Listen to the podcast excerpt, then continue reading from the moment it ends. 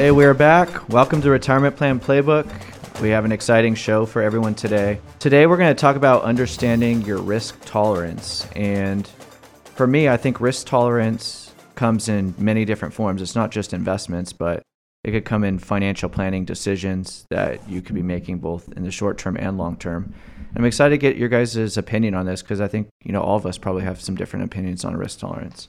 So for me, I'm Brent Pasqua. I'm host and founder of RPA Wealth Management. I'm here with Matthew Thiel, certified financial planner, and Joshua Winterswike, certified financial planner. Guys, how was your last couple of weeks? Um, it was good, you know, coming off Fourth of July. A little tired today, not gonna lie. Um, but happy to be here doing the podcast with you guys. Good, yeah, good Fourth of July weekend. Um, it was a lot of lot of fun. Got the um day after off to relax a little bit from the partying of uh, Fourth of July, but uh, a lot of fun. We played a lot of golf, huh? Yeah, we did. We played some golf. That was fun. It was a little hot out there, but Yeah, it was. we, we had a lot of fun. Yeah, I mean, like a lot of the conversations I've heard you both have over the last several days has all been about golf. Like you guys are just all ramped up in golf. Well, I was I was on a break um because of the baby, right? But but now she's getting a little older, and so I'm able to get on the course a little more than I was. Is that why you were tired? Well, I'm tired because it's probably the fourth, but then yeah, she woke up uh, in the middle of the night last night. It's that dad life, huh? Yeah, it is. But the the golf, yes, I, I had n- Matt took a little bit of a hiatus because of uh, his baby, but it's it's nice to have him back. He's he's like fully back into the the big golf guys group. There's conversations around here about you guys getting me out there on the golf course, and uh, it's a tough battle always because I really don't want to be out there. but you know, I've got to get out there at some point, so maybe I'll get the clubs ready. Maybe we'll have to like buy him a little welcome to golf gift. Maybe that'll pump him up. I I don't even know what to get. I don't even know what to get the guy to get him out there. Well, my son is in golf camp right now, and he has three weeks of it throughout all of summer, and he's going to be on his second week. So, and he's really enjoying it. So, if there's any motivation that I have to be playing golf, it'll be to be playing with him and getting out there and, and you know not playing bad in front of him. So, Actually, that's the play. So what we need to do is we need to talk to his son and bribe him with like Star Wars toys or something, yeah, and offer him Star Wars toys if he asks his dad to go to the golf course. yeah, and then play around at golf because Yeah. I'll play with with your son. So uh, and you, that'll Yeah. be fun. yeah, I'm I'm excited to see him progress. He's having fun with it. All right, so let's get into the hot take headlines and get into the news. Robinhood, the popular millennial trading app, has filed to go public, which obviously they're a tremendously controversial company over the last several months. The company is expected to be valued at 40 billion or more and is planning on allocating 35% of its IPO shares to its client space. What's your take on this? So first of all, there's a lot to unpack here. I think it's really cool that they're allocating some of their IPO to their clients. Um, that's something that we, we haven't really seen before, done before. Um, so that should be good. I'm not quite sure how they're going to work through the allocation process, like if they're going to get to the bigger accounts or the more active accounts, the accounts that make them the most money. Not sure on that. But as for Robinhood going public, um, I actually think, um, you know, it kind of might signal a, a short term top in this meme stock individual investor craze. The Coinbase IPO seemed to serve as the top in the crypto market. And then also, when you go back, I believe it was um, the Facebook IPO served as the top in the 2011 market, I believe. So again, could happen. Um, it's very overvalued. I would not buy the shares myself. But yeah, looking forward to see it come public. It's interesting. There's just so much like controversy and, and kind of aftermath from like the January debacle with the GameStop situation. They're still going through so many civil lawsuits, um, investigations about that whole situation, and they're still going public just because the market for them to go public is so good right now. but I, I kind of agree with you, Matt. It's an interesting time for them. It's gonna kind of be fun to watch this unfold. Um, but I do like that they're offering, you know, the IPO shares to their consumers. Pretty cool for a young investor to get in on the IPO. So that that part of it, just that variable, is I think is a, a cool thing that they're doing. Do you think the people that are trading on their app actually want their stock? Yeah, of course. I mean, they, from my understanding, you know, you go on those Reddit boards. I mean, they, you know, want any stock you can get, and then also with Robinhood, you kind of get like free stock, I guess, when you refer somebody. Like they let you pick a stock. So I mean, obviously you'll have to pay for their shares, but if you get them at the IPO price, you're gonna get a nice pop. Now, are do you think the way they transact their their own stock on their platform is going to be different than how they trans they trade stock with other stocks in the market? Yeah, that's what I was saying about the allocation process. I'm not sure how they're going to allocate it to their to their client base. Like if you have to uh, kind of like opt in, say, yeah, I want this and I want want 10 shares or whatever, or if they're going to allocate it based on you know who's made them the most money, like their their larger client base. I, I'm not sure. It's going to be interesting to see because even through this, you can see that other companies are actually offering through Robinhood IPO shares for their their clients. So it's just going to be interesting how this kind of shakes up the industry with offering IPO shares to retail investors through a single custodian, let's say like Robinhood. So interesting time. Yeah, I think it's just uh, there's such a sediment of love hate relationship right now with Robinhood. People either love it or they hate them because of everything that happened. But they've doubled like users with funded accounts. So it's still interesting. I mean, just over a year that they're, you know, they do have some good growth um, over this last year, even with, you know, the the January debacle that went on. Yeah, it'll be fun to see what happens with this IPO. Uh, Chinese ride-sharing company Didi went public last week, raising 4.4 billion on the New York Stock Exchange. Later in the week, China told the company to stop accepting new customers and to remove itself's app from the app stores. At that point, then the stock price fell from $18 to $11 in a matter of days. What is going on here, and why is this happening? Yeah, so this is a pretty wild story. I'm not I'm not really fully sure what's going on. I don't think we know all the answers yet. Um, but essentially, Didi is the you know the Uber of China, right? It was a highly anticipated IPO. Um, it had a lot of interest from retail investors, and they came public to a big pop, like how IPOs ha- have been happening. And then a few days later, kind of China pulled the rug on them and is basically not really allowing them to operate. So you know if they can't operate, they can't make money. And so the stock started to tank. Um, it, it's now coming out after the fact that it seems like the Chinese regulators told uh, Didi to halt their IP, their U.S. IPO, and they decided to go along with it to raise that said 4.4 billion. So from a you know a legal standpoint, I'm sure we're going to see some lawsuits. I mean, tons of investors have lost money here, and, and this is going to you know really end up being a most likely a bust of a, a Chinese IPO. And it seemed like reading more about this story, and again, I'm I'm just starting to to dive deeper into it as well. But it seems like the Chinese government also this isn't the first time they've done that. They they don't really like the Chinese companies going public in foreign countries. It's not their their favorite. Um, and it seems like that's kind of the consequence of them doing that is that they could fall under the scrutiny of the Chinese government. So it is going to be interesting, but it did um, do well. USA investor or American investors um, jumped on the stock because they liked the potential growth of the stock. Um, but that's the risk. And in talking about risk tolerance, I think it's a good segue because there's one type of risk too political risk, right? Yeah. Does this kind of scream some of the challenges that Alibaba has had in the past as well? Um, yeah, I think so. Alibaba's an interesting case, right? Because they're China's largest company. But essentially, the founder went missing, Jack Ma, for uh, many, many months. He, he wasn't seen. And there's rumors flying around that the Chinese government had him killed. I mean, he's since resurfaced.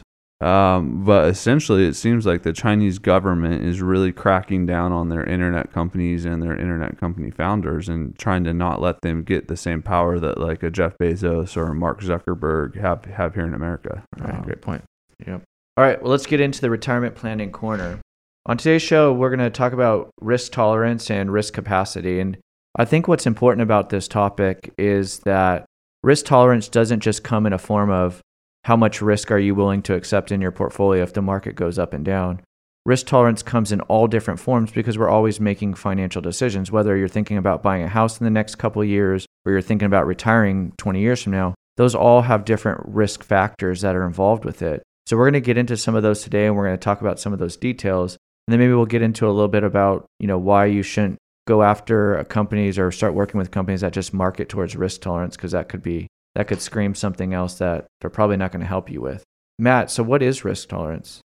So risk tolerance is pretty easy um, to break down if you look at it just this way. It's how much risk can you tolerate, and you could look at it from a portfolio, and you can make it more simple and say, okay, well, how much ups and downs can I take, right? Like how much is my daily swing, how much is my monthly swing in the portfolio, and what can I essentially stomach? because the one thing you don't want when you're an investor is those sleepless nights where you're you know worried about how much your portfolio is going to drop if the market's crashing um, you know the tossing and turning in bed and that's what risk tolerance is What is then risk capacity?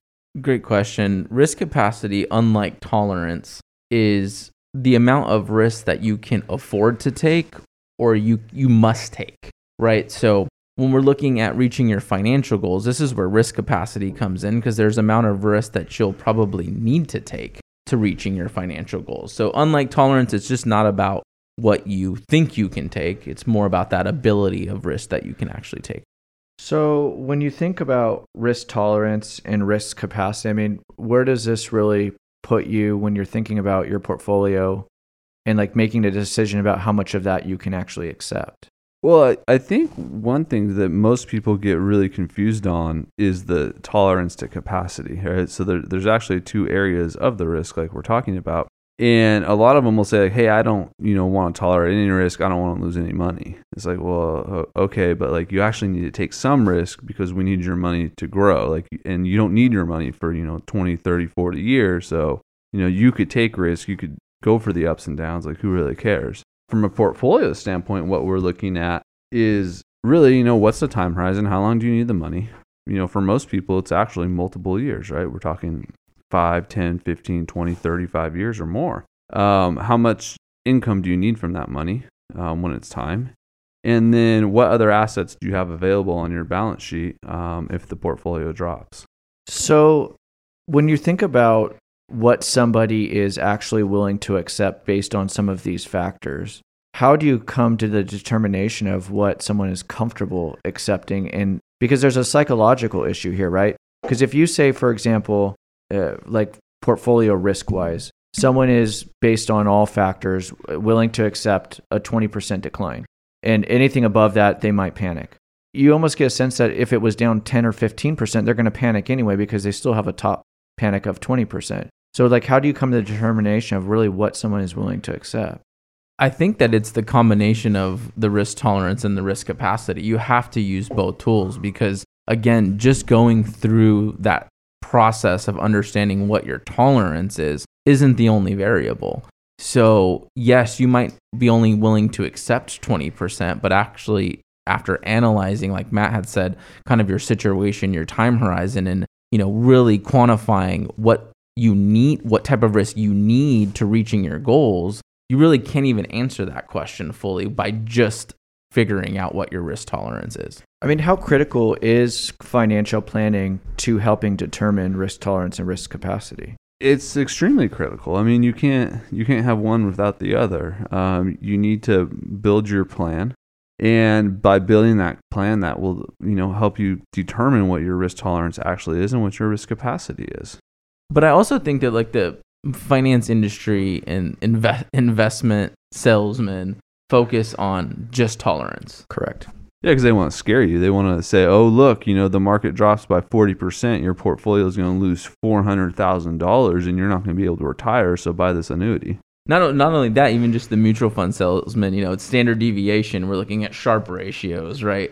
Um, downside capture. And they're using all of these like big terms to like, you know, scare investors almost or lure them in. And it could not even be to scare. It could also be used as a tool to say, you need a higher rate of return. And these tools are going to give that, but it's still using that risk tolerance side of things, not necessarily like that risk capacity side. Yeah, I get the sense just in, in the experience that I've had that you can't really understand what your risk tolerance and risk capacity is unless you do full financial planning. Because what it leads to is you having a clear understanding of what your objectives and goals are and what your projections are about to be. And if you visualize it and you see it and you can understand it, then you could say, okay, well, because I know where I'm at and where things are heading, then I can accept more risk and I know not to panic. And we don't get in these times where we were March 23rd of last year and people are panicking and wanting to sell it in the market. That doesn't really happen if you have clear goals and objectives. Yeah, and I think uh, from you know even what you're saying, and I definitely agree. But like having that more proactive approach, right? You're preparing for upside and downside, and it's not just about talking about how much risk you can take. It's more preparing and being proactive with that financial plan, like you had mentioned, to making you feel more comfortable regardless of what happens in the stock market. Right. And and to summarize that too, I mean the worst thing a person could have done last year on March 23rd was sell their portfolio. And it was time for people to, to be of concern. Yeah, and that's reactive. Yeah. So how should someone over 50 who is starting to think about retirement, how should they think about risk? And, you know, because that is a, somewhat of a more uncomfortable time. You're getting closer, another step closer to retirement. You need to depend on that money. How do you evaluate risk capacity at that age time? Yeah, so I, I think for someone who's over 50, um, the the first thing you should do with your risk is you need to have a plan built out. You need that retirement plan because unfortunately, what ends up happening is you might not get to choose your retirement. Your retirement might get chosen for you, and you might say, "Well, what does that mean?" And that means that as you age, you become less desirable to the company you work for, and you face a significant layoff risk. And sometimes, um, you know, if you don't have the skills that are attractive to your current company, it might be hard to re enter the labor force at the salary you were making. So that's why we always recommend, you know, someone who's in their early 50s start to do a retirement plan and figure out exactly what they need. And from there, once we do that plan, then we could say, okay, well, maybe the assets should be a little bit more conservative. Your job's unstable, or, you know, maybe we could stay aggressive because your job is very stable. So it just depends. I think too, where someone you you know you have to be very careful, right? Because at age fifty, you're you're now at the closest last stretch to retirement, right? But you also probably have the highest earning potential that you've ever had in your life. You're at that last ten years, and then your investments more than likely are the largest that they've ever been. And if you say, okay, well, I'm only 10 years away from retirement, so I'm going to reduce risk in a time where you should be probably maximizing contributions, maximizing growth because you have the most money. I mean, you're on the home stretch, you want to try to double your money at least in that last stretch. That's what's going to take you home into retirement, but then you don't have the risk tolerance or risk capacity for it because you know you're only 10 years until retirement. That could lead to a major deficiency in retirement. I think you make a great point. Yes, it absolutely could. But on the other hand, if you've determined, like, yes, your risk capacity, you need to take more risk, but your risk tolerance says you know, you're taking less risk than you actually need to, then what do you need to do? You probably need to save more. And that's not like a, a fun conversation either to have because if you're not willing to accept the risk that you need to reach your goals, you have to compensate for that deficiency, like you talked about. And most likely that's either working longer or saving more. So we we need risk to helping reach that goal, um, and not having to work longer, save more, um, and not rely on some of the tools that'll help us get there sooner. Yeah, and I think you said what you said is critical because you're talking about trying to hit very specific marks, right, at very specific times. Because now you're determining, okay, I'm going to need X amount of dollars by the time I retire, and it's either I'm going to need it have an X amount of return, hopefully, or I need to save more money. There's a lot of projections in that. Yeah, absolutely. And you have to build the financial plan that we had talked about to actually even understand that, right? It's not just a general number that we get a lot of times of like, how much should I have to retire? Can you tell me by just, you know, asking you what's the general amount that people need? It's not that general. It's very specific. So let's take it down a decade and say, okay, someone at age 50 is in this position, and that's very clear. But now, what about someone who's actually in their 40s? Um, so this is an interesting age, and, and what I found with working with clients who are you know in their 30s to 40s is a lot of times they might be saving for more specific of a goal, and uh, most people right here in their 50s they pretty much have one goal left, and that's retirement. They might have minor goals like oh we want to buy a retirement house or we want to move out of California and you know move to one of the low tax states. Those are minor goals. Your main goal is retirement someone who is in their 30s and 40s, like they, you know, there's a lot of different goals. Oh, I want to save for my kids' college. Um, I want to purchase a new house or a bigger house. I want to change careers and start a business. So those kind of goals can all be planned for, and all the investments and how we take risk are all different depending on the goal. So what you're basically saying though is that if someone is 30 or 40 years old and they're contributing into their 401k, how would their risk tolerance in their 401k be different than the savings that they're putting aside to buy a house? Yeah, so for the savings for the house, you're probably going to want to be a little bit more conservative. You're not going to want to try and shoot the lights out, especially if you're close. I mean, if you're far away, you know, you know you need 250 and you have 10 and you're putting, you know, a thousand a month away for this house, we know we could be really aggressive because it's actually unfortunately going to take you a while to save for that 250. But as for the retirement, you should be ultra aggressive. You know, 100% stocks, 90% stocks, and you're not going to need it for 30, 40 years. You can't even touch it. I think what's important though is actually, you know, writing down your goals and tying that time horizon to the goal. Like you talked about, you know, that down payment for your house. If it's a five year projection that you're going to hit that down payment for the house or a three year projection, we even have to ask ourselves, like, should any risk actually really be taken? Right? Is it more risky to tie money that you're going to put towards a down payment to a home if the time horizon is only three years, right? So uh, I think that's a really important point to make, even for anyone under 40 or, or 30, is not everything has to be the same risk tolerance or capacity. It has to actually link up to that time horizon of that specific goal. So when you do planning for people in this age group, how do you end up with the uh, recommendations and targets for each of these goals? really it is just having this open conversation and really determining what your ultimate goals are right and separating them between short you know let's just say middle and long term goals and saying okay well let's create uh, a, even a visual of these goals separate them by the time uh, the time horizon and then let's actually start allocating cash flow and capital towards those goals um, and that's just kind of a, a basic start so you can get a good understanding of when you're going to need the money and how much you're going to need I think the biggest mistake that um, kind of that under 40, under 30 crowd does is they actually have too many like smaller micro goals um, compared to retirement. So they're doing their retirement, they're saving a little, um, but they're also trying to put away for their kids' savings. They're trying to pay off student debt, and they're not doing it all efficiently, right? Because there's too much money going in, into every bucket.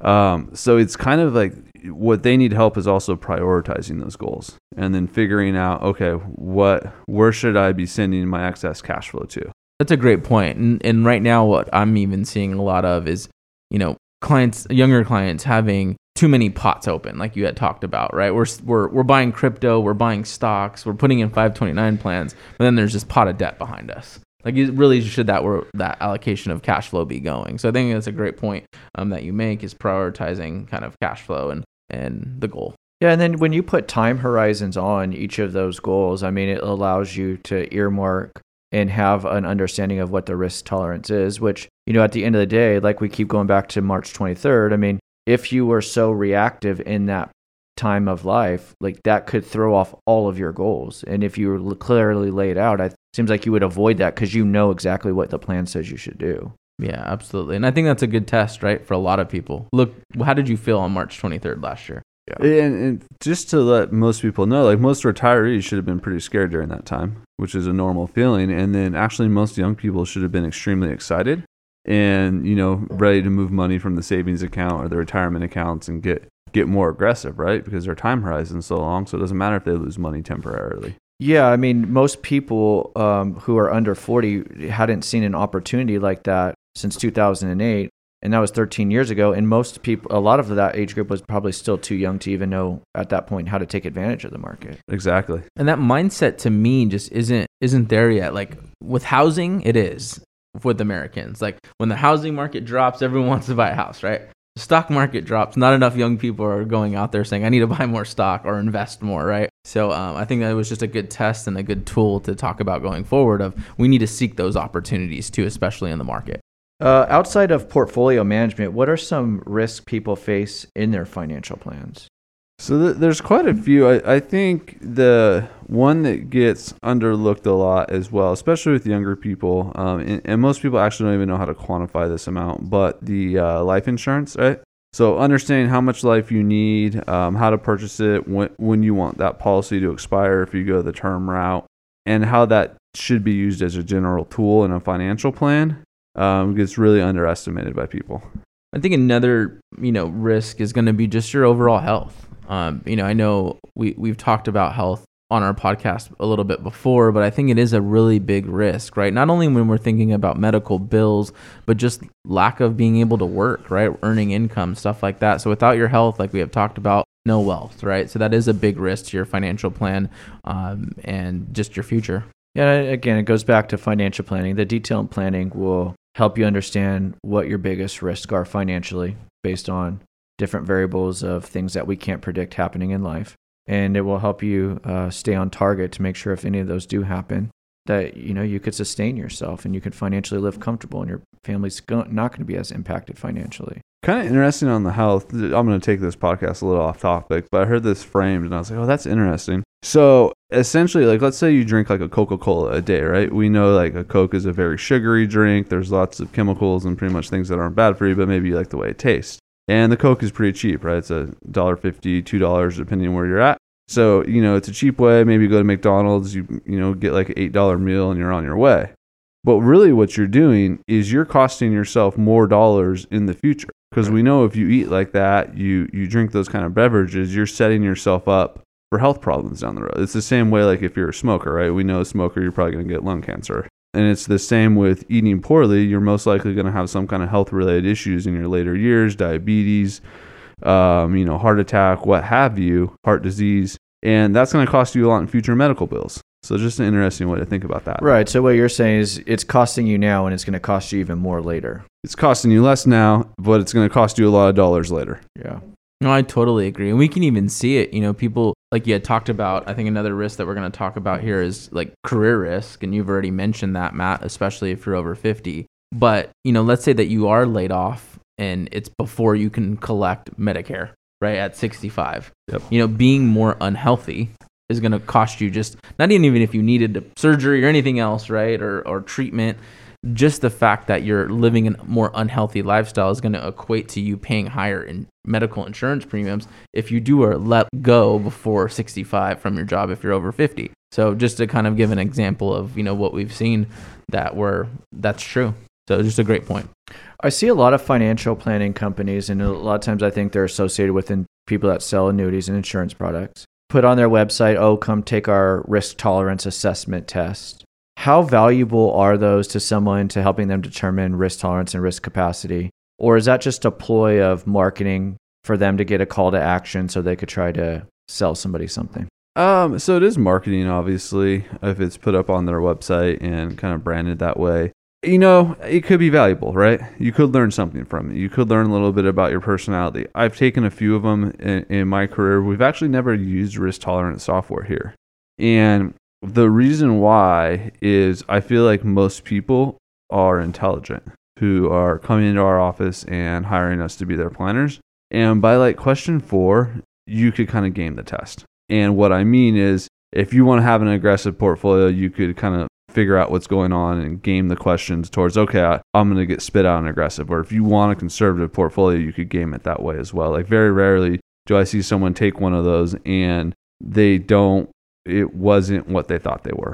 Right. So if they told me they were conservative, it usually came out being yeah conservative. If they told me they were aggressive, it came out as very aggressive. Yeah, and I think that a lot of the questions too, there's um, so much subjectivity to the timing of where we're at in the market or where they're at in their life, and that that is constantly changing. I feel like it has never been a very valuable tool to give someone a risk, a risk assessment because to me, it's more about uh, financial psychology than it is about risk assessment. If someone's going to panic at 15%, they're going to panic at 20%. How are you going to build a portfolio that is determined that, hey, they can accept 20% risk and not 15 or vice versa? It just has never seemed as a valuable tool that has helped people. And I think it is that understanding that financial behavior more and asking the right questions and really understanding your client is going to be a lot more valuable than them filling out a questionnaire through software right? Are they really even being open and honest? Like does those goals come out? Does that really emotion and that feeling come out? Um, i think and asking the right questions with clients is going to achieve that a lot better than a you know a questionnaire through a computer. Yeah the process of financial planning too and laying out goals and earmarking money for very specific goals has much more help to financial behavior um, than any type of risk assessment test that you take in the beginning when you meet an advisor and then all of a sudden they sell you some annuities in a portfolio after that yeah yeah definitely All right, let's get into the last part of the show. Uh, I know we're on RPA recommends. Uh, who wants to start with uh, a recommendation today? Uh, I guess I'll go first um, with a non-recommendation. Um, don't try and buy a car right now. Absolutely miserable process. Been trying to do one myself for my wife. We need an SUV. It's very difficult to buy a car. Um, we've already known that car dealers are the are um, in general pretty pretty scummy, right? Um, it- Difficult to work with. difficult to work with. Okay. It's even more difficult now getting the runaround from every Toyota dealer in Southern California. Truly an awful experience. Hopefully, I'll have an update next for the next podcast. Uh, but don't try and buy a car if you don't really need one right now. Doesn't it just make you want to buy a Tesla because their process is just like, I want these features. This is what the price of the car is. Everything's tech driven on purchasing it. Simple out the door. You pay, make your down payment, you get your car. I'm at the point in my life where that's how I want to buy a car. I want to go to the lot or go to a, a showroom, have someone show me the features of the car, talk to me about it, and then I want to buy it on the computer and I want to go pick up my car or have it delivered to my house. I don't understand how these car dealers still have dealerships where they're trying to like haggle with people. Yeah. Yep. Lay all those people off, get two or three people who know the products really well, product specialists, and just sell the cars direct to people. Yeah, standardized process. You want the features, the car is what costs what it is. There's no finagling. Like It- it there, make- there shouldn't be any of this anymore. Yeah, make your money on the servicing. I agree. I have a recommend, and I don't know if you guys have done this one in the past, and you may have, because I'm always late to the game on on shows and music and all this stuff. I'm not a good TV watcher. I don't watch a lot of TV. I I have trouble like if I'm looking at Netflix, I don't know what to pick. There's too many options. I just end up usually picking nothing. But look, this is why we have the show. We have recommends. Absolutely. uh, we took a trip to Hawaii. I needed a show for the airplane. I got a recommendation from you guys, and it was a home run. I watched Ted, the first season of Ted Lasso, and I would highly recommend it for anybody out there. I can't imagine a person that would not like that show. It is absolutely phenomenal. Uh, my wife didn't get to watch it on the plane. She had other stuff that she had downloaded. But after I watched it, we went back and we finished and watched season one together. It is an amazing show. Season two is coming out. If you want a feel good show, I highly recommend go go download it and watch it. So I, I did the same thing. I watched it uh, by myself first, and then I rewatched it with my wife. She loved it as well. And for for all the listeners who aren't familiar, it's about an American college football coach who goes and coaches a Premier League soccer team in in England. Um, so again, feel good. It's just a great show. Great recommends, and uh, glad you enjoyed it. Yeah, it's Real- amazing. Real quick for our loyal listeners, I know you'll probably remember two years ago, probably episode either somewhere between 8 through 12 both josh and i recommended the same show but good recommends brent glad, glad that you finally watched it two years later it only took him a little. I'll, I'll stay on the the show. Um, my wife had been wanting to watch it. We finally started it. We're almost finished. But The Crown on Netflix, just really cool from like a, a history standpoint to learn a lot about like the English history. I bring it up also because uh, shout out to all the the English out there. They're in the Euro Cup final. Um, so my recommends kind of piggybacked this weekend. Um, England plays Italy in that Euro Cup final. So something another something for you to watch, Brent. Um, but The Crown on Netflix, if you are interested in kind of uh, that British history, and it ties into a lot of American history, which is cool, but really well done and a good show. Yeah, great recommends today. i agree that's a great show the crown um, brent you should watch that next All right, so I'll finish. I, I got to get uh, season two of Ted Lasso's coming out. Maybe I'll fire up the crown.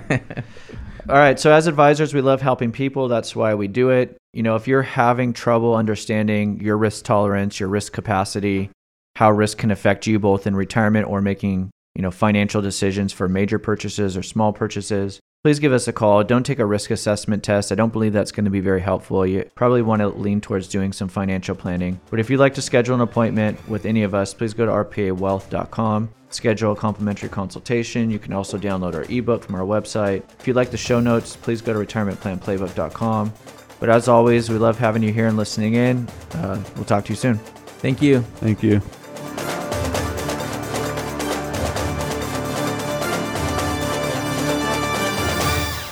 RPA Wealth Management is a state registered investment advisor located in Rancho Cucamonga, California. Registration does not imply a certain level of skill or training. RPA Wealth Management may only transact business in those states and jurisdictions in which it is registered or qualifies for an exemption or exclusion from registration requirements. A copy of RPA Wealth Management's current disclosure statement, Form ADV Part 1, containing RPA Wealth Management's business operations, services, and fees is available by accessing the SEC's Investment Advisor public disclosure website. RPA Wealth Management will provide Form ADV Part 2A firm brochure and 2B brochure supplement to interested parties upon request. Information provided on this podcast should not be construed as a solicitation or offer or recommendation to acquire or dispose of any investment or engage in any other transaction. RPA Wealth Management does not render or offer to render personal investment advice or financial planning advice through its podcasts. RPA Wealth Management podcasts are intended for information and educational purposes only.